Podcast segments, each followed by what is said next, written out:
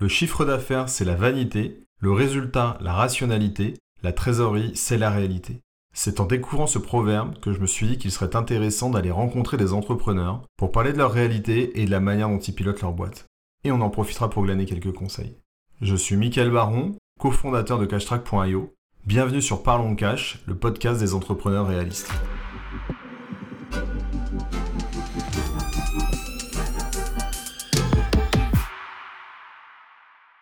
Bonjour à tous. Aujourd'hui, je reçois Mayan Guez, cofondatrice de dotmarket.eu. Bonjour Mayan. Bonjour Michael. Et bienvenue. On s'était rencontrés il y a quelques années. Euh, à l'époque, tu organisais des meet-up et moi j'ai une, une start-up de testing d'applications et ça avait, ça avait un peu matché. Tu as fait un petit bout de chemin depuis. Euh, donc on va en parler aujourd'hui. Je suis très content d'inaugurer ce, podcast avec toi. Et eh ben, écoute, euh, moi aussi, beaucoup. Est-ce que tu peux nous parler de toi en quelques mots? Alors, parcours, euh, on va dire euh, un peu un peu particulier, mais je, comme, je pense comme tous les entrepreneurs aujourd'hui, c'est-à-dire que j'ai eu une formation plutôt dans l'intelligence artificielle, donc très tech. À l'époque, il n'y avait pas forcément de travail qui était très orienté sur l'IA, donc j'avais trouvé une petite start-up, voilà, qui faisait, euh, qui, bah, on faisait pas réellement de l'IA, mais en tout cas, on avait une belle vision de l'IA et on avait lancé des, des petits prototypes un peu euh, à la Syrie avant que Apple sorte Siri. c'était quelle, année? C'était en 2010 et pile poil 10 ans. Voilà, ça fait 10 ans ah que j'ai commencé euh, mon, premier, mon premier CDI. Et euh, donc très très innovant, très passionnant avec une équipe une équipe de passionnés. C'était assez génial. Et voilà, j'avais toujours plus ou moins un peu cette idée de, de, monter une boîte, mais j'avais envie d'avoir une, une expérience professionnelle avant de me lancer. Et du coup, c'est après mon deuxième CDI où je me suis lancée. Donc le deuxième, c'était aussi euh, dans la data, dans le big data. Et après, je me suis lancée dans l'entrepreneuriat. Aujourd'hui, euh, on va dire que je suis plus du tout dans, l'IA. Je, je code plus. Je ne, je ne, je n'ai plus du tout les mains dans le code et je ne comprends même plus rien. Ça, ça, allait, ça allait tellement vite que je pense que j'ai perdu beaucoup de compétences. Donc aujourd'hui, on va dire, je suis beaucoup plus, je me suis orientée dans le marketing, le management, euh, voilà. Le... Et puis bon, l'entrepreneuriat. Après, quand on est entrepreneur, on met un peu les mains partout et on touche un peu à tout. Donc euh, c'est ça, exactement. Tu fais très dur d'avoir une expertise. Tu fais la strate de la boîte et tu changes aussi les ampoules. C'est euh, notre métier. C'est exactement ça. Euh, ok, donc deux, deux CDI et après tu embarques dans l'aventure entrepreneuse. C'est quoi, le, quoi le déclic? Le déclic, je pense que je l'avais en tête. Voilà, j'avais ce, je pense que j'avais un besoin de créer quelque chose par moi-même, de me lancer, de me surpasser, de voilà, de créer un projet auquel je crois, euh, de me lever tous les matins avec voilà cette, cette excitation d'avoir créé quelque chose. Le déclic, ça a été vraiment le fait que bah, la deuxième boîte que j'ai dans laquelle j'ai travaillé, on faisait du consulting dans le big data. C'était pas trop mon monde. Euh, faire du consulting pour les grandes boîtes du CAC 40, faire des choses comme ça, c'était c'était pas mon truc. Moi, j'étais beaucoup plus produit. Et du coup, euh, au bout d'un an, je me suis dit bon ben, j'ai j'ai travaillé en fait avec un ami. Donc euh, c'était Jérémy Arroche de chez Quantmetry. Et voilà. Et je me suis dit bah moi aussi j'ai envie de me lancer. Et puis et puis j'avais pas alors j'avais pas envie de me lancer seule, donc j'avais une personne en tête qui lui, donc c'est aujourd'hui un, de mes meilleurs amis, mais donc j'avais travaillé avec lui dans la première startup où on avait développé le, le Siri Like, et du coup euh, c'est après un voyage à San Francisco qu'on a fait ensemble où euh, on était un peu comme des enfants à, Euro Disney. Et euh, au bout de deux mois, en revenant, il m'a dit bah écoute, euh, tu m'as tu m'as motivé, allez on se lance, on se lance ensemble. Et c'est comme ça que bah, lui a quitté son job, moi j'ai quitté mon job et on s'est dit bah on lance une boîte. Ok, première boîte donc. Parle-nous du coup un peu de tes, tes, différentes aventures. Hein. Qu'est-ce que qu'est-ce que vous faites dans cette première boîte? Alors dans la première boîte, l'idée de départ, alors moi comme je venais euh, du monde de, l'intelligence artificielle et lui il était plutôt du monde de la réalité augmentée, réalité virtuelle, on voulait justement, alors c'était vraiment l'époque où les, Google Glass venaient de sortir. On avait même acheté une paire euh, à San Francisco parce qu'on voulait absolument savoir ce que ça faisait. Euh, mais il y avait pas, il y avait vraiment les tout premiers casques en VR. Enfin, c'était vraiment le début. Donc l'idée, c'était d'apporter une couche de VR dans l'éducation on voulait un peu repenser l'éducation. Lui, lui a eu une, on va dire, un parcours scolaire euh, assez compliqué parce qu'il était dyslexique, donc les cours n'étaient pas forcément adaptés à lui, etc. Et donc voilà, donc on a imaginé des petits modules. Enfin, moi je me souviens, j'avais fait des tests à mon cousin qui était aussi dyslexique et très très mauvais à l'école. Je lui avais mis un casque VR sur la tête pour lui apprendre, par exemple, l'astronomie et les planètes. Il était, il était à fond, alors que normalement sur une chaise d'école, il tient pas en place. voilà, donc il a adoré ça. J'ai vu qu'en 2-2, il a appris beaucoup plus que si je l'avais assis sur une chaise avec un tableau noir devant. Donc c'était un peu notre dada, l'apprentissage, tout ça euh, en VR. Sauf que bah, c'était vraiment un peu trop tôt. Donc euh, on a pivoté. Alors lui s'est fait débaucher euh, par une grosse bosse à, San Francisco, donc je suis restée seule.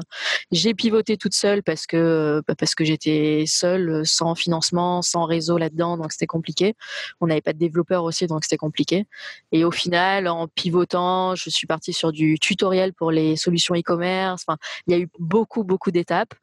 Et au final, après deux ans, j'ai décidé d'arrêter. J'étais, on va dire, très fatiguée, seule. Euh, j'avais mis toutes mes économies. Donc c'était le, c'était le moment d'arrêter. Donc j'ai décidé d'arrêter. Je pense que j'étais un petit peu. Euh, j'avais j'avais pas le réseau et j'étais un petit peu en avance de phase aussi. Aujourd'hui, euh, YouTube et L'Oréal, par exemple, ont sorti exactement ce qu'on avait développé à l'époque cinq ans après. Donc c'était trop tôt. Time to market. c'est ça, time, to market fit et time to market. et ça, c'était, ça, c'était Shamana. Alors, qu'à ce point-là, c'est à cette époque-là, on s'est rencontrés. Ouais. Donc du coup, en effet, perte d'énergie, euh, tu dis, faut passer à autre chose, faut clôturer. Ça m'est plusieurs fois arrivé de devoir arrêter parce que, euh, parce que tu sens que ça marche pas, parce qu'il n'y a pas l'énergie ou l'équipe ou, ou tu n'as pas réussi à, à, construire proprement le truc. Et, et moi, j'appelle ça débrancher la prise, tu vois. C'est euh, à un moment, tu vois, faut, faut arrêter d'alimenter, parce qu'en plus, en, dehors de ce, que, de ce que ça te coûte, c'est très dur. C'est très dur de débrancher, euh, de débrancher la prise. Parce que quand c'est un premier projet, qu'on on y tient vraiment et que l'échec est très dur à accepter en France et c'est très dur de débrancher la prise. Moi, j'ai débranché, euh, bah, euh, pour être transparente, parce que j'ai fini en burn-out. Donc, j'ai été mmh. obligée de débrancher et c'est vraiment voilà le corps qui te dit ça y est, stop, ça fait trois ans que tu es dessus et et es juste épuisé et tu dois, enfin, et puis seul, c'est pas possible de monter une boîte seule. Bon, après, je parlerai des, des expériences qui ont eu lieu après. Mais aujourd'hui, je me rends compte que c'est très très compliqué de monter une boîte seule. Ouais, j'en suis, j'en suis convaincu. j'en suis, j'en suis convaincu. Euh, ok, Shamana, du coup, ça s'arrête. Un peu de repos.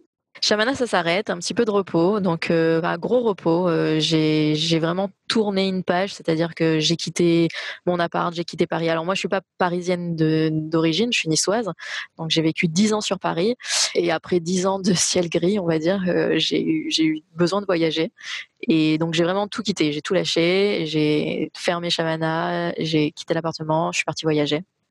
Et je suis partie voyager, je me suis mis freelance dans le marketing. Donc rien à voir, mais en fait pendant trois ans, quand on monte forcément une boîte, on touche à tout et, mm. et donc on apprend tout seul. On apprend, voilà, j'ai appris le design, j'ai appris le marketing, j'ai appris plein de choses comme ça, qui m'ont permis euh, en même temps que Shamana de d'avoir des petits contrats en freelance ou de d'aider des startups aussi qui se lançaient. Euh, voilà, on s'entraidait un peu en général entre nous. Donc en général, moi, on m'aidait plutôt sur la partie dev et puis moi j'aidais plutôt sur la partie euh, marketing communication. Donc ça m'a permis de partir voyager en tant que digital nomade. Et euh, voilà, donc je suis partie avec mon sac à dos, avec mes deux clients euh, que j'avais à l'époque et que j'ai gardés, qui ont été euh, qui ont été tout à fait d'accord pour que je continue avec eux malgré le décalage horaire. Et ben voilà, ça m'a permis de, de, de, couper, de décompresser, de se reposer. Ok, ça c'est combien de temps? Alors ça c'était en 2018. Je suis partie en juin 2018. En gros, voilà, en gros, Chamana, j'ai démarré en 2015 et, et j'ai arrêté début 2018. Ok, là tu, euh, tu, alors comment tu passes du coup du digital nomade à l'autre bout de la planète à, euh, à, ta, à, ton, à ton aventure actuelle hein, c'est, euh, Du coup, si, si j'ai bien compris, mhm. c'est le, directement le lien avec, avec Dot Market Alors, Dot Market, c'est assez marrant. Je pense vraiment aujourd'hui, j'essaye de, je pense de plus en plus bah, qu'il n'y a pas d'hasard et qu'on rencontre pas euh, des personnes euh, totalement par hasard. Surtout la rencontre avec Kevin, euh, elle est assez dingue parce qu'en gros Kevin, donc à l'époque de Shamana, avait aussi une, était en train de créer aussi une start-up. Et en parallèle, il avait monté un blog qui faisait des interviews, euh, alors pas, pas podcast, mais euh, plutôt écrit, donc des articles euh, autour de l'entrepreneuriat. Et donc, il avait mis un petit post sur Facebook pour demander s'il y avait des entrepreneurs qui souhaitaient parler du MVP. Et à l'époque, moi, à Shamana, j'étais totalement en plein MVP, donc Minimal Valuable Product. Et donc j'étais complètement là-dedans sur le fait de bah, comment monter quelque chose qui va permettre de, vendre sans toutes les fonctionnalités derrière. Donc j'avais répondu à Kevin, j'avais dit bah écoute moi pourquoi pas, je suis en plein dedans. je suis vraiment une débutante dans l'entrepreneuriat. Je suis au tout début, mais si tu veux qu'on en discute avec plaisir. Et il y a eu un super feeling qui est passé. Et au final, donc lui, il a continué son chemin, moi j'ai continué mon chemin. On se donnait des nouvelles de temps en temps, mais vraiment une fois par an. On s'appelait peut-être une fois par an. Et euh, alors lui est parti également. Alors lui avait arrêté sa, sa start-up. Il est parti voyager aussi. Donc il avait même monté. C'était un des premiers, euh, des premiers, on va dire, digital nomades qui était parti euh, comme ça au bout du monde avec son sac à dos. Tu disais Kevin Jourdan. Kevin Jourdan, voilà. Il avait monté un. Il a toujours son blog. Hein. C'est le, le nomadedigital.fr. Et du coup, lui s'est lancé dans l'édition de sites, donc euh, création de sites. Euh, donc vraiment, il est expert aujourd'hui SEO. Et puis voilà, et puis on gardait des nouvelles. Et puis un jour, j'étais en Australie, je lui ai envoyé un petit texto en lui disant euh, Ça y est, moi aussi, je suis partie voyager, ça y est, moi aussi, je suis digital nomade. Il me faisait un peu rêver. Hein. à chaque fois que je le voyais, moi, j'étais derrière mon ordi à Paris avec Shamana et je me disais mais j'aimerais tellement faire ce qu'il fait. Et pour moi, c'était tellement impossible. et du coup, euh, voilà, du coup, le petit texto qui, euh, où il m'a dit, bah, écoute, viens, on s'appelle. Euh, et puis, il m'a parlé de ce projet. Et puis, il m'a dit que, voilà, qu'il pensait potentiellement à s'associer avec une personne. Et puis, puis ça, ça, pouvait être moi. Donc voilà, j'ai pris la décision très vite, je t'avoue, de travailler avec lui parce que bah, je pense que c'était feeling. feeling totalement. Je ne connaissais pas grand-chose dans ce monde-là. Alors aujourd'hui chez Dot Market, l'idée c'est qu'on ait une plateforme, une marketplace où on met en relation des acheteurs et des vendeurs de sites web.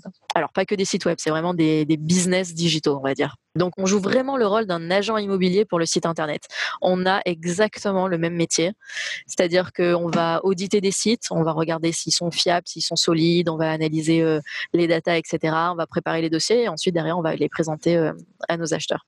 Quand Kevin m'a parlé de ce projet, j'étais très loin d'imaginer qu'il y avait un marché, qu'il y avait des gens qui vendaient, qui achetaient des sites et que réellement il y avait un marché.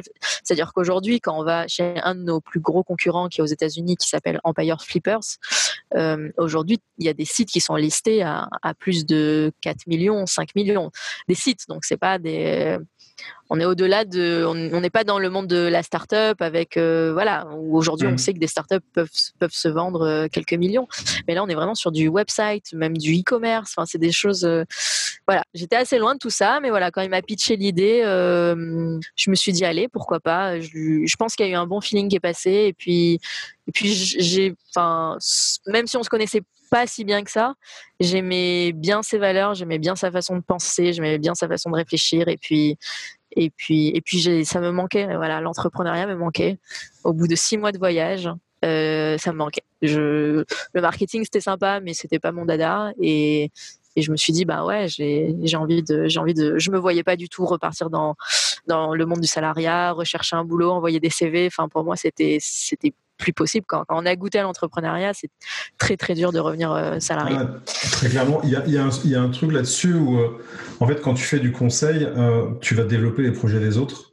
Mhm. Et quand, tu es entrepreneur, c'est très complexe. c'est un espèce de schizophrénie entre la nécessité de bouffer et puis de nourrir ta famille et ta sécurité et voilà, ce, dont tu as besoin. Tu vois, pyramide de Maslow niveau, niveau 1. Mhm. Et, et puis ton, le truc qui est au fond de toi, parce qu'en effet, une fois que, une fois que tu que as goûté. Je suis assez d'accord avec toi. Je connais assez peu d'entrepreneurs qui n'ont pas envie de replonger. Euh, on se pose la question, hein, parce que la stabilité, euh, c'est sympa aussi. Hein. mais voilà, c'est pas aussi, euh, c'est pas aussi excitant que de monter une boîte, ça c'est sûr. Exactement. Tiens, j'ai une petite question sur les. Tu parlais de sites et, et, en valo, ça pouvait monter très très haut. C'est mm-hmm. quoi aujourd'hui les métriques qui, qui font la valo d'un site web? Sur les boîtes, on est, alors, ton comptable te donnerait euh, sur la boîte une méthode de calcul. Ça, se fait, ça peut se faire au travers de, des valos euh, quand on fait des levées de fonds ou des choses comme mhm. ça. Mais, euh, mais sur un site web, comment, comment vous évaluez le prix Comment vous définissez le prix d'un site? Alors, en gros, c'est assez basique parce qu'aujourd'hui, il y a un marché d'acheteurs qui, eux, ont une grille d'évaluation très simple. Donc, ils vont prendre le profit net mensuel et ils vont ajouter un multiplicateur. Donc à l'époque, on pouvait acheter des sites, des sites de niche à x12, donc c'est-à-dire sur un an de valorisation, avec la marge, hein, pas le pas le chiffre d'affaires. Hein. Aujourd'hui, on va dire c'est très peu cher. Aujourd'hui, on est plus dans les 20, 25, 30 en, termes de multiplicateurs. Donc, les métriques aujourd'hui, nous, ce qu'on regarde chez Dotmarket, c'est la courbe de trafic, savoir si euh, elle est stable, elle est croissante. Alors, l'idée aujourd'hui que chez Dotmarket, c'est qu'on se place vraiment en tant que tiers de confiance entre les acheteurs et les vendeurs. C'est-à-dire qu'on ne va pas proposer des sites à risque parce qu'on n'a pas du tout l'audience. Donc il y a une audience, il y a une audience qui est très SEO, qui aime racheter des sites euh, qui se cassent un peu la gueule pour essayer de les remonter derrière et pour les revendre potentiellement dans deux, trois ans. Euh, voilà. Nous aujourd'hui, on a plutôt un profil d'acheteurs qui cherche des, des business stables pour les optimiser forcément d'ailleurs, pas forcément pour les revendre derrière, derrière mais en tout cas pour, pour les optimiser pour les garder. Donc, on va regarder la courbe de trafic SEO, si elle est stable, si elle est croissante. On va vérifier le positionnement sur les mots-clés. On va vérifier évidemment les revenus. Donc ça, c'est la base de tout. On va regarder combien la personne euh, génère de revenus par mois, combien de profits par mois, la marge, etc.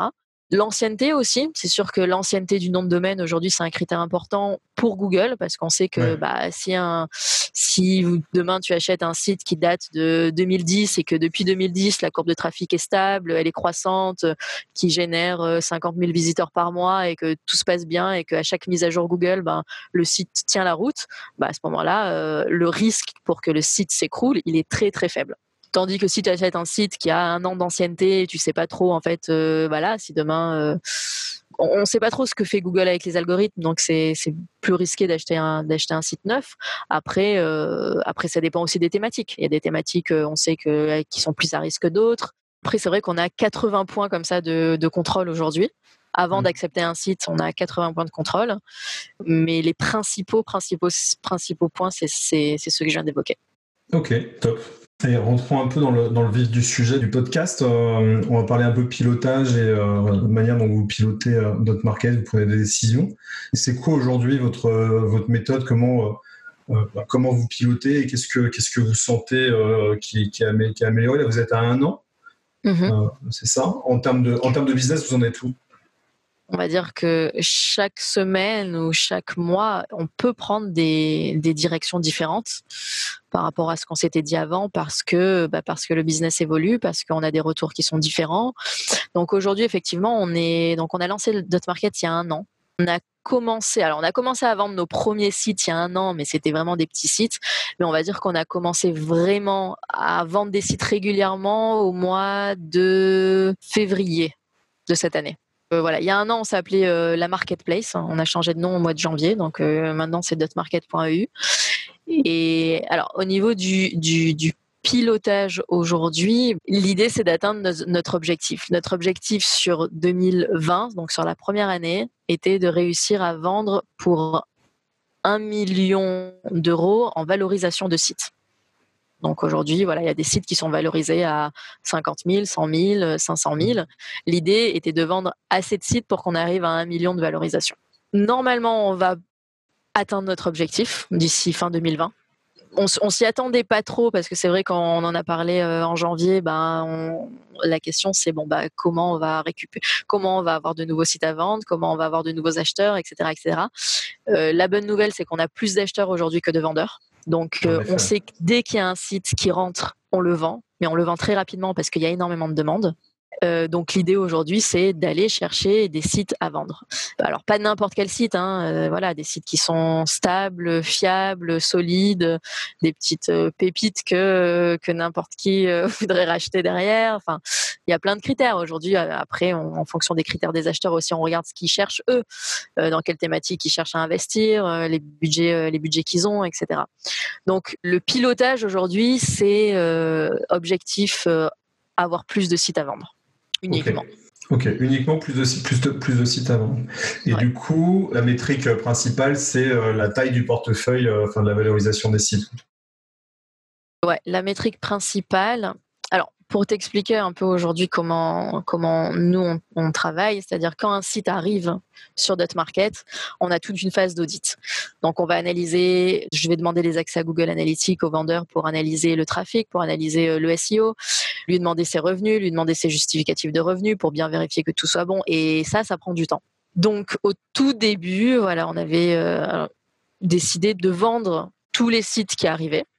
Et petit à petit, comme on voyait qu'on passait beaucoup de temps sur euh, des, sites à petite valorisation et qu'au final, on pouvait passer exactement le même temps avec, des, avec des sites euh, qui étaient valorisés un peu plus, un peu plus haut, on a justement pris la décision pour atteindre cet objectif de vente de ne vendre que des sites. Euh, alors, on a pris un minimum aujourd'hui de 20 000 euros de valorisation parce qu'on est encore, parce qu'on était deux. Euh, on vient d'avoir une, nouvelle recrue, mais on était deux et à deux, c'était très compliqué de pouvoir gérer plus de trois sites par mois. Ah oui, en effet, le temps est monstrueux. Hein. L'investissement pour, euh, pour faire rentrer dans ton portefeuille. 5, sites par, 5 sites par ouais, 5 sites c'est plutôt moi qui faisais toute la phase, euh, on va dire, de suivi de dossier, etc. Donc, euh, euh, Kevin était plus sur la partie recrutement d'acheteurs, plus sur la partie vision, stratégie. Et effectivement, seul, c'était compliqué de gérer ouais, plus de 3, entre 3 et 5 sites par mois. Tout à l'heure, tu, tu faisais le parallèle avec le job d'agent immobilier. Je pense que les, les agents immobiliers peuvent rentrer plus que 5 mandats par mois oui. il, y a, un peu moins de temps. Quand même, il y a, de la découverte. exactement. Euh. Donc ça, c'est une, ça, c'est une grosse partie et c'est des choses qui se font encore, euh, qui se font encore beaucoup manuellement, c'est ça? Bah, c'est pour ça, c'est-à-dire que quand on s'est lancé et on a lancé, on s'est lancé, euh, c'était MVP, c'est-à-dire que on faisait tout manuellement. Aujourd'hui, l'idée, c'est d'automatiser des tâches, c'est euh, voilà que je passe pas du temps sur des sur, sur des tâches que je répète tous les jours, forcément. Mais voilà, pour ça, il faut de la trésor et pour ça, il faut réinvestir euh, dans du développement d'outils, ouais, tout simplement. Donc, il y avait beaucoup de choses manuelles. C'était tout était manuel. Euh, le CRM, il était manuel. Enfin, voilà, on n'avait pas du tout. Aujourd'hui, on a, on a mis un CRM en place qui est Pipedrive. Au tout début, bah, c'était du mmh. Google Sheet, hein, forcément. Quand on se lance, on va pas hum, on voulait tester, on voulait tester le marché, on voulait savoir s'il y avait réellement une demande, même si aux États-Unis ça marche, on voulait savoir s'il y avait une réelle demande en France euh, sur de l'achat-vente de sites. On voulait savoir si nous, l'accompagnement qu'on proposait était pertinent pour les acheteurs et pour les vendeurs, parce qu'on peut se dire bon bah, on a des concurrents aujourd'hui, il y a, des marketplaces qui permettent de, de mettre ton site en ligne et puis potentiellement de le vendre. Mais est-ce que derrière, est-ce qu'il y a vraiment un besoin euh, de ce tiers de confiance? Est-ce qu'il y a besoin de cet accompagnement? C'est ça qu'on voulait tester. Donc, euh, donc tout était fait manuellement, mais au final, la conclusion au bout de six mois de, travail manuel, c'était que oui, effectivement, le fait de checker les, données, bah, ça plaît aux acheteurs. Le fait de faire des dossiers euh, avec énormément d'informations, ça plaît aux acheteurs. Et ça plaît aussi aux vendeurs parce que eux, finalement, ben, ils, voient qu'on arrive plus ou moins à mettre en valeur leur site et à, voilà, et à, le, et à le rendre, à le rendre euh, sexy, entre guillemets. Alors, on est transparent, hein. on va, on va donner les points positifs, on va également donner les points négatifs. On joue vraiment le rôle de tir de confiance. On cache rien du tout. L'idée, c'est de, de dire à l'acheteur, on a tout vérifié, euh, on n'a rien, on n'a pas trouvé de, de, squelette caché dans les placards, donc euh, c'est bon tu peux prendre ta décision d'acheter ou pas, mais en tout cas, les datas ont été vérifiées. Donc, c'est ça qu'on a voulu tester au tout début, voir s'il y avait un réel marché. Et, puis, du moment où on a validé ça, ben, on a investi pour automatiser des tâches, automatiser euh, les, tâches que je faisais au quotidien avec un CRM, avec euh, alors si euh, avec, euh, alors je, pense que c'est les questions d'après que tu vas me poser, mais euh, tous les outils qu'on utilise, j'anticipe, mais mais on en parlera après. ok, merci. ok, très bien. Donc en point d'amélioration, on a fait un peu d'automatisme. C'est quoi notre market dans trois ans? C'est quoi votre vers quoi vous avez envie d'aller? Alors, on aimerait ouvrir d'autres pays, c'est-à-dire ne ne pas travailler uniquement. Aujourd'hui, on travaille uniquement avec des francophones, pas que des Français, mais des francophones. On a vendu quelques sites étrangers, donc on a vendu un site italien et, un site allemand, il me semble parce qu'on voulait un peu faire le test aussi, mais l'idée, ça serait plus ou moins d'ouvrir euh, d'autres markets euh, dans notre pays, enfin dans plus dans d'autres pays à trois ans. Et puis on a pris une extension .eu, donc euh, l'objectif c'est d'être peut-être la référence en Europe. Pas mal, pas mal, une belle ambition. Ok, on, va parler un peu de l'organisation financière chez notre market. Mhm. Alors, le, truc qui nous anime, c'est euh, la, gestion de trésor. C'est le, nerf mhm. de, de la guerre, l'oxygène de l'entreprise. Comment vous gérez la trésor aujourd'hui chez, euh, chez notre market? Alors, la chance qu'on a eue au départ, c'est que Kevin, Kevin avait d'autres activités en parallèle de Dot Market. Donc, comme je le disais au début, il, était éditeur de sites, donc il a, il a des sites aussi qui gère lui de son côté. Il a, il a d'autres activités qui ont permis de financer le lancement de Dot Market.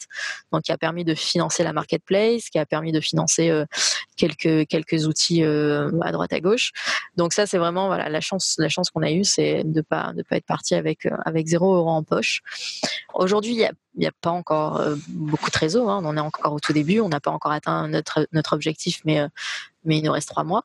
La trésor va servir principalement à payer le nouveau salaire qu'on vient de rentrer principalement parce que voilà, j'ai pas encore tout automatisé et, et j'avais besoin de quelqu'un pour rentrer plus de sites. Hein. Comme je te disais tout à l'heure, l'objectif c'était de rentrer euh, bah, plus de sites que, que ce que je pouvais faire seul. Donc le seul moyen c'était d'employer une nouvelle personne. Donc on a trouvé quelqu'un. Donc là, la trésor, c'est uniquement salaire. Et 2021, alors on a commencé déjà à, à, développer des outils d'automatisation, pardon. Donc ça, c'était plutôt avec la trésor de Kevin. Et objectif 2021, c'est de finir toutes ces optimisations avec, euh, avec la nouvelle trésor qu'on aura. Ok. Euh, on avait parlé un peu de, relations, euh, enfin on n'a pas encore beaucoup parlé, mais de relations bancaires. Mhm. C'est quoi, alors, en fonction des boîtes, la, la, la, banque peut-être, et le banquier peut-être un, partenaire ou, ou simplement un, un, partenaire technique pour gérer les, les, les flux entrants et sortants. Euh, c'est quoi, euh, c'est quoi votre relation aujourd'hui? Vous avez une, relation particulière avec votre banquier Vous l'avez rencontré ou alors euh, vous êtes passé sur une, banque complètement démat telle que un Conto ou un, ou un Revolut? Oui, on est complètement dématérialisé, complètement 100% en ligne. On est sur Revolut Business et on, pour l'instant aujourd'hui on gère nous-mêmes. On gère nous-mêmes les, les, factures, les entrées-sorties. D'accord, donc euh, banquier automatisé et, euh, et, euh, et, du coup pas de compta.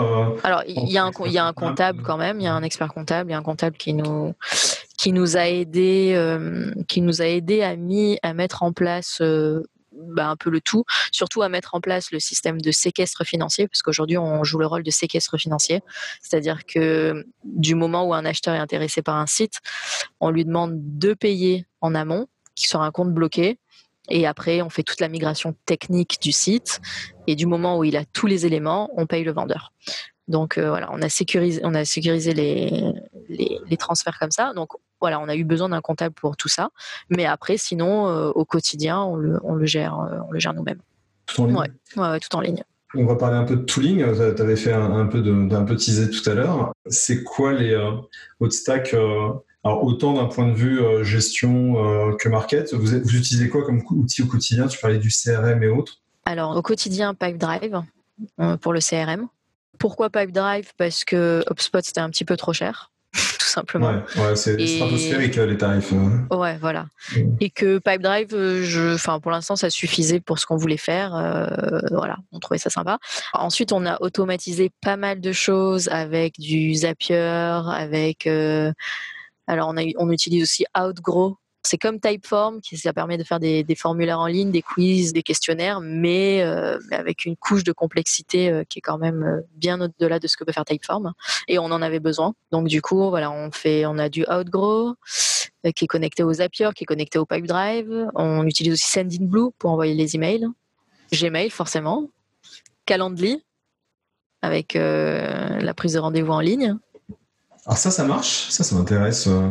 Les gens prennent des rendez-vous pour vous parler eh ben, ça marche plutôt pas mal en fait. Ça marche très bien. Alors, ce qu'on a fait, c'est quand on va sur Dot Market, on, peut en 5 minutes estimer son site euh, gratuitement. Donc, c'est comme ça qu'on a utilisé Outgrow. C'est pour faire ce, formulaire euh, plus plus. Enfin, c'est vraiment un calculateur derrière qui a. Du coup, tu arrives, tu rentres ton site, tu rentres combien tu génères par mois, ton, le trafic que tu fais tous les mois, etc. Donc, il y a peut-être une vingtaine de questions qu'on pose.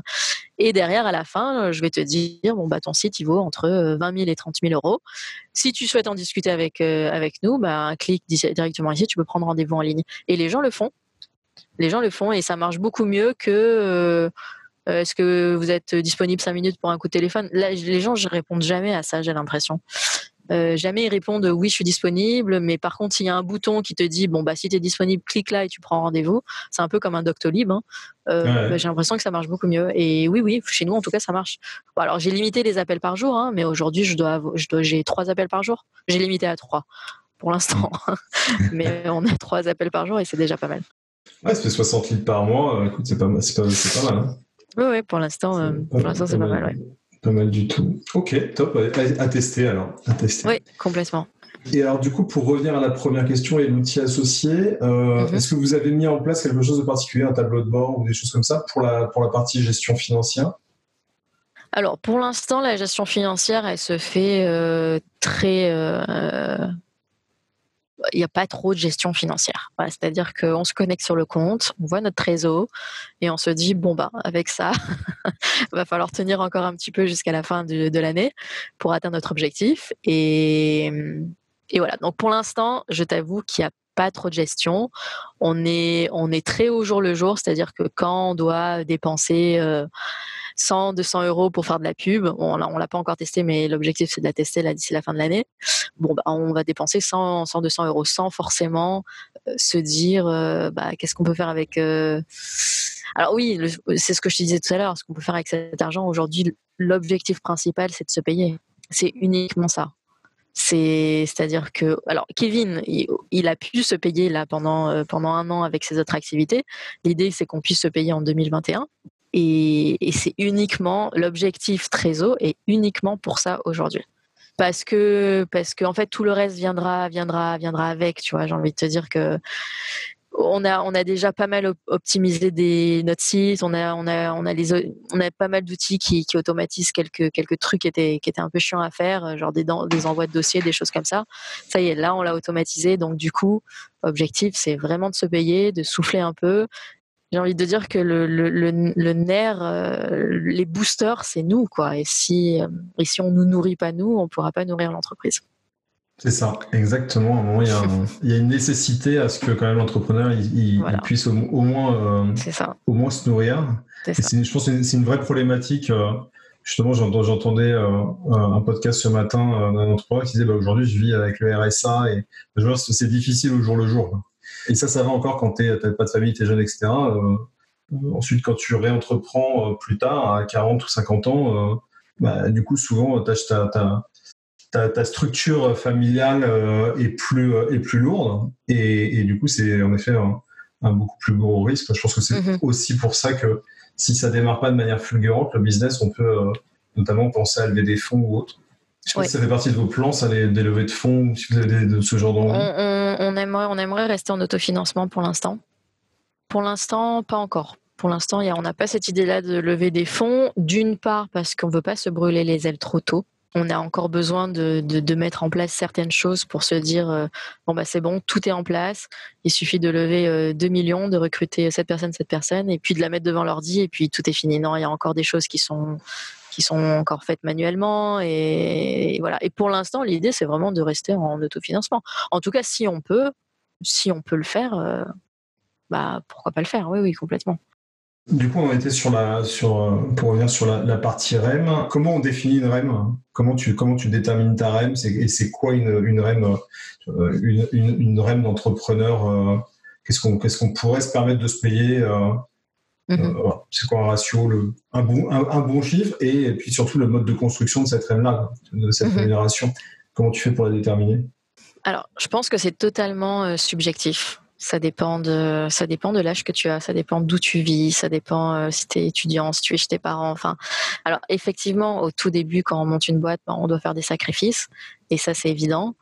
On a moins envie de faire des sacrifices quand on a dépassé la trentaine, parce que bah, parce qu'on a d'autres objectifs et potentiellement alors nous on est encore euh, Kevin et moi on est encore euh, on n'a pas encore d'enfants mais mais en général voilà on doit subvenir peut-être en général sûrement aux, besoins de notre famille donc nous aujourd'hui comment on l'a défini? Première année, c'était très basique. Enfin, c'était très. Euh, on va, on se paye presque pas parce qu'on a besoin de monter la boîte. Donc Kevin, lui, se paye avec ses autres activités. Moi, je me paye un petit salaire avec d'autres markets. Et objectif 2021, c'est euh, potentiellement de, de se payer trois. Alors, je vais pas dire bon salaire parce que ça sera pas encore un bon salaire, mais les on va dire début 2021, pour être transparente avec toi, on aimerait se payer 3000 euros, 3000, 3500 euros pour démarrer. Et, puis atteindre peut-être un objectif à 5000 euros euh, au courant de l'année. Et puis après, on réadaptera en fonction de ce qui se passe. Et euh, ouais. Bon, après ça dépend. Voilà, ça dépend. Nous on est voilà, nous on est avec Kevin euh, digital nomade, donc on vit un peu à droite à gauche. On n'a pas, on n'est pas des dépensiers, on n'a pas des, on n'a pas des loyers, on n'a pas des gros loyers. Euh, la, personne qu'on a embauchée pour le coup vit à New York. Donc tu vois là, c'est complètement différent. C'est-à-dire que mmh. à la base, on avait l'objectif d'embaucher quelqu'un qui était plutôt euh, bah, en France, on va dire euh, petit salaire. Euh. au final, on a trouvé cette personne qui est juste parfaite. Donc on s'est dit bon bah c'est pas grave, tant pis, gros salaire, mais on en a besoin. Et puis oui, bah c'est elle, elle, avait des elle avait des attentes qui étaient un petit peu au-delà de nous et, mais c'est pas grave, on se réadapte. Et puis voilà. Mais c'est très subjectif comme question. C'est-à-dire, moi, je te dis 3000 euh, euros, euh, peut-être il y a des gens qui vont se dire quoi, ils se payent autant, et puis il y en a d'autres qui vont se dire quoi, quoi si peu. Il n'y a, pas de bonne réponse. C'est marrant parce que, euh, en fait, j'ai vraiment les deux, les deux trucs en tête où j'ai des gens qui me disent, bah, en effet, ça dépend de tes besoins. Et puis, bah, du mhm. coup, tu vas aller chercher en fonction de tes besoins. Et puis, je me souviens d'une discussion avec un banquier qui me disait, mais en fait, vous êtes vous censé vous payer avec ce qui reste tu vois. Et donc, mhm. entre les deux, il y a un sacré écart. Donc, euh, c'est vrai que c'est une euh, question qui peut être toujours un peu délicate quand tu parles de, de, rémunération. Et, notamment euh, quand tu vas chercher de la subvention ou aller lever des fonds. je pense que cette, cette, je pense que cette question, est, pour les entrepreneurs, elle doit être, elle doit être sensible. Enfin, elle est sensible, j'en suis sûr. J'ai vécu aussi comme ça. Elle est euh, sensible et c'est vrai qu'au début, enfin moi je me souviens quand je me suis lancée, euh, c'était euh, mais on s'en fout, on se paye pas, c'est pas le but, le but c'est de c'est de créer une boîte. Aujourd'hui, on a un petit peu un discours différent avec Kevin, c'est que non, c'est il faut d'abord enfin faut d'abord être bien nous dans notre vie au quotidien, avoir une bonne balance vie pro vie perso, ne pas finir en burn-out comme comme je l'ai fini la première fois et ça passe par le salaire et c'est vraiment l'essentiel. Et même quand et même quand emploie des, personnes. Alors évidemment il y a tout ce côté euh, passion euh, on a envie de réussir on adore ce projet on adore la boîte.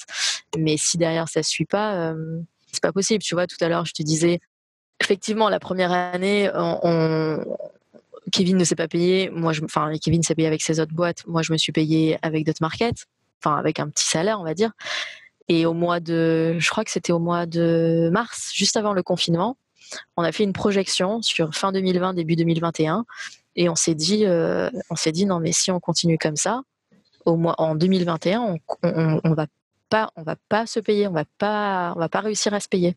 Donc quel est l'objectif si on veut se payer? Qu'est-ce qu'on doit faire aujourd'hui pour pouvoir se payer. Et c'était vraiment, alors évidemment que les objectifs, c'est de monter la boîte, de développer des nouveaux outils, de faire de la communication, de mettre, de dépenser de l'argent dans la pub, etc. Mais euh, le côté, voilà, le côté salaire, euh, il faut y penser, il faut y parler, il faut en parler. Et, euh, et, du coup, au mois de mars, on a pris une décision qui était de refuser, comme je te disais tout à l'heure, de refuser les petits sites, de refuser les sites à moins de 20 000 euros. Et c'est compliqué comme décision à prendre parce que on n'est pas connu, on est encore tout petit, on n'a pas de trésor. Au mois de mars, on n'avait pas encore de trésor. Euh, on n'a pas beaucoup de clients. Et là, on se dit, ben, pour y arriver, il faut qu'on refuse des clients. Et en plus, 20 000 euros, euh, ça peut paraître énorme pour certaines personnes. On peut se dire, alors, euh, bon, évidemment, nous, on touche pas 20 000 euros, hein, on a une com sur, sur les sites qu'on vend. Mais justement, avec cette projection-là, on voyait que si on continue à travailler sur des petits dossiers, on n'arrivait on pas à se payer et puis on, on allait s'épuiser. Et puis, et puis voilà, avec Kevin, on s'est dit, bah non, le but, c'est pas de s'épuiser, le but, c'est de monter une boîte, mais de nous rester en forme aussi. Donc, euh, donc on, a pris cette, on a pris cette décision-là de. Alors, évidemment, l'objectif en 2021, ça serait de pouvoir bah, traiter beaucoup plus de sites sites et reprendre des petits sites parce que peut-être demain, si on arrive à développer les outils d'automatisation qui, nous permettent d'auditer très rapidement des sites, bah, à ce moment-là, on pourra en, reprendre des petits sites. Donc voilà, la, grosse décision qu'on a prise cette année, c'était celle-là et c'était pour, euh, pouvoir se payer en 2021. Et, du coup, là, euh, ce, que tu, dis, c'est qu'à un moment, euh, bah, j'arrête de traiter tout le, tout le flux entrant. Qui est, quand tu fais du market et que tu essaies de faire de l'acquisition, tu dis, bah, attends, en fait, il y a une partie, une partie que je ne vais pas traiter. Mhm. Euh, et je vais prendre que ce qui est euh, que ce qui est rentable par rapport à notre objectif. Qu'est-ce qui vous passe dans la tête à ce moment-là? C'est quoi les, les, questionnements euh, Comment vous challengez? Est-ce que vous êtes tous les deux alignés ou ou il y en a un des, il y en a un des deux qui qui bah, qu'il faut convaincre? Parce que quand même c'est c'est la nécessité. C'est pas toujours facile de prendre cette décision, de se couper une partie mhm. du business non, c'est pas facile de se dire on coupe une partie du business totalement. Écoute, la, la, la chance qu'on a avec Kevin, c'est je crois qu'on est aligné sur toutes les décisions qu'on prend. Et en général, ça dure pas plus de 10 minutes. C'est-à-dire que moi, je me souviens, j'avais pris mon téléphone avec ma petite courbe où je me suis dit, mais mince, on va pas encore se payer en 2021. J'en ai un peu marre. Donc j'ai appelé Kevin et ça a été euh, en 10 minutes. Il m'a dit ben non, mais en fait, tu as, totalement raison.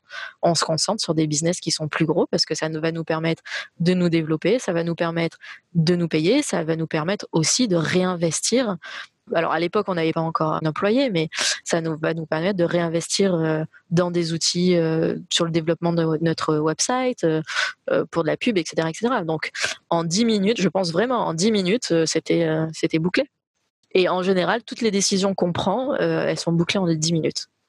C'est un bel alignement, ça.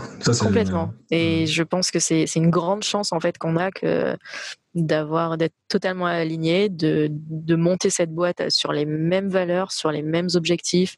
Tu vois, par exemple, l'objectif de, de, de, Kevin, c'était de rester remote, de rester digital nomade, de pas forcément avoir un bureau avec des employés et, et quand il m'a dit ça, je, me souviens, j'ai souri je me suis dit, mais c'est exactement ce que je veux, c'est génial. Évidemment, je veux continuer à, à, pouvoir bouger, continuer à travailler depuis mon ordi, depuis n'importe où. Euh. Alors, peut-être ça va pas durer dix ans, on n'en sait rien, mais en tout cas, sur les premières années, c'était notre objectif à nous deux et ça, ça marche même très bien. Enfin, voilà, on est à full remote et on s'est vu une fois ou deux maximum depuis deux ans, mais ça fonctionne très très bien. Est-ce que tu peux nous parler des, apprentissages là, ça, fait, ça fait un an que, un an que c'est lancé. Mm-hmm. Euh, vous connaissez un petit peu, mais finalement pas, pas, pas, tant, enfin, pas tant que ça, parce que vous n'êtes pas vu physiquement, et puis euh, ça ça fait pas, dix ans que vous bossez ensemble. Mm-hmm. Euh, c'est quoi les apprentissages de vos débuts à aujourd'hui? Écoute, ça, ça s'est fait, ça s'est fait assez naturellement. C'est-à-dire, par exemple, la répartition des tâches, ça s'est fait ultra naturellement.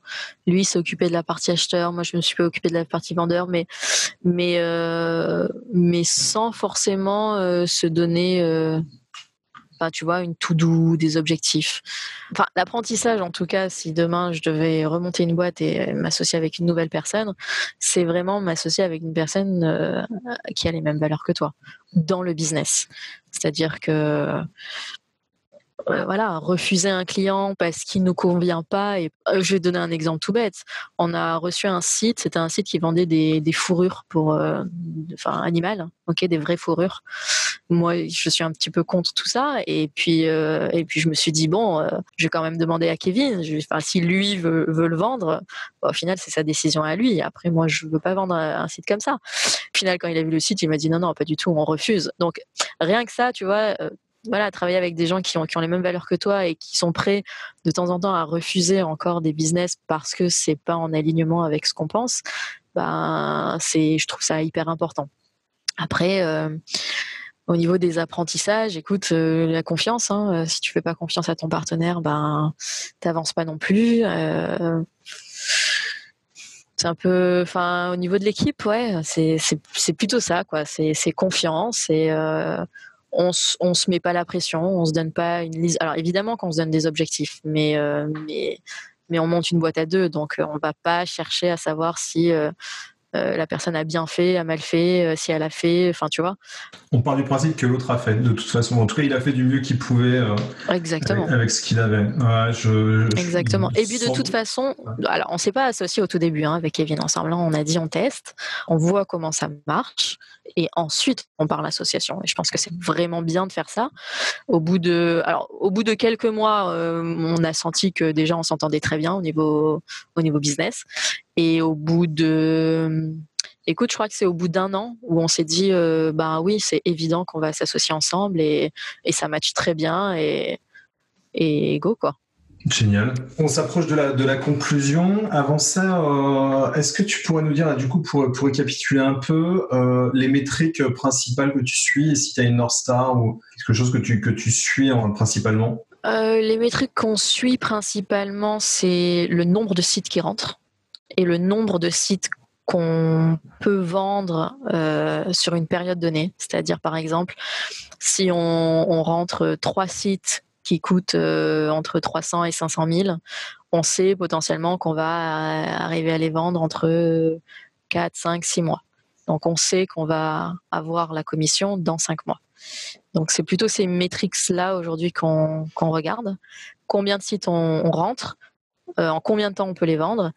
Et par exemple, si, je te donne encore un autre exemple d'une décision qu'on a prise il y a deux semaines, on, a, on a rentré pas mal de sites là dernièrement qui sont, qui, sont assez gros. Et du coup, on n'a pas de petits sites, mais on sait que les petits sites, on les vend très vite, on les vend en moins d'un mois. Du coup, on sait que la trésor va arriver dans 4-5 mois et c'est un peu dommage. Donc là, on a pris la décision bah, de, de mettre, alors pas en pause parce qu'on les traite toujours derrière, les, les, gros dossiers, mais en tout cas d'accepter euh, de, de partir à la recherche de plus petits dossiers pour pouvoir, euh, parce qu'il y a de la demande déjà. On a pas mal d'acheteurs qui ont des budgets entre 10 et 50 000 euros. Donc on sait qu'il y a de la demande, on sait que ça mmh. part relativement vite. Et donc euh, voilà. Donc c'est vraiment ces métriques à savoir euh, combien de sites rentrent et en, combien de temps on peut les vendre. Aujourd'hui principalement. Ouais. Du coup, en conclusion, là, ça fait maintenant un petit moment que c'est pas du coup, tu as plusieurs aventures d'entrepreneur et et tu as un peu un peu roulé ta bosse. Est-ce que euh, si tu avais une leçon euh, une leçon principale, mhm. un truc euh, un truc avec lequel que tu voudrais nous offrir en cadeau là pour pour clôturer ce premier podcast, ce premier épisode? Sur l'entrepreneuriat? Ouais. Ah, on va rester on va rester sur la phase humaine, hein. c'est s'associer avec la bonne personne. C'est très dur de trouver un associé et et c'est très très compliqué. On, et on sait pas comment faire pour le chercher. Et même moi, sur ma première boîte, je savais pas comment faire pour le chercher. Et j'en ai cherché. Hein. J'ai fait tous les sites, j'ai fait tous les meet-ups. Donc il n'y a pas de formule magique pour trouver un associé, mais euh, mais ne pas monter une boîte seule, ça c'est tellement plus motivant, c'est tellement plus euh, ça a rien à voir quoi. Je vois les deux expériences que j'ai eues. Euh, les deux, c'est le jour et la nuit. Alors effectivement, j'ai appris beaucoup de ma première expérience, j'ai appris beaucoup de mes échecs, et heureusement, tout le monde, tout le monde te dit que, que ta première boîte, euh, forcément, ça va être un échec et qu'il faut échouer. Et, cherche pas, tu, vas échouer sur la première boîte. Moi, je me souviens, je me disais, mais non, j'ai pas envie d'échouer sur la première boîte. Euh, je suis, je suis sûre que je peux y arriver.